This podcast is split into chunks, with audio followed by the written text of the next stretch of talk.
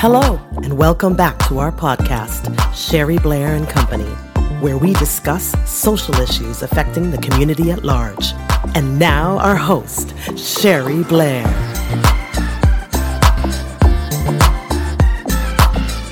Hello, hello. This is Sherry Blair bringing you a daily dose of positivity. We are working in month nine on believing, achieving, and keeping up the momentum. Diana Ross, don't we love Diana Ross? She said, You know, you do need mentors, but in the end, you really just need to believe in yourself. You can surround yourself in all the mentors, coaches, consulting consultants that you want. But at the end of the day, if you don't believe in yourself, you're not going to go too far. So there's a true value to finding and working with a mentor or a coach. Like I was just saying, they can help you up level and move to greater heights. The truth is, if you don't believe in yourself, none of their support can really help you. Self assess to determine if you do believe in yourself.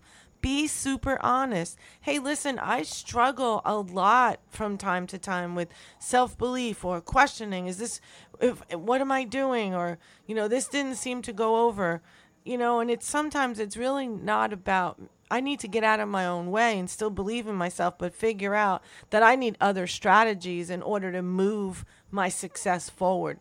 And so do you, so do all of us, right? But but once something doesn't work out, we start questioning ourselves, right? So you have no one to hurt but yourself. So, you know, ask yourself, do I believe in me? Yes, maybe, no on a scale, how much? Zero, not much, to 10, very much. Be honest and answer. What do you need to do to increase your ability to believe in yourself and what you're doing? And, and if you do believe in yourself, but maybe you're questioning what you're doing, you've got to look at that too. In order to achieve the goal that you're working on or any goal, you've got to believe in in that goal as well and and in what you're doing. And just because it might not be working out right away you might just need a different path to get there.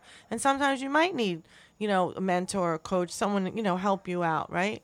So what do you think you need to start doing or stop doing in order to propel forward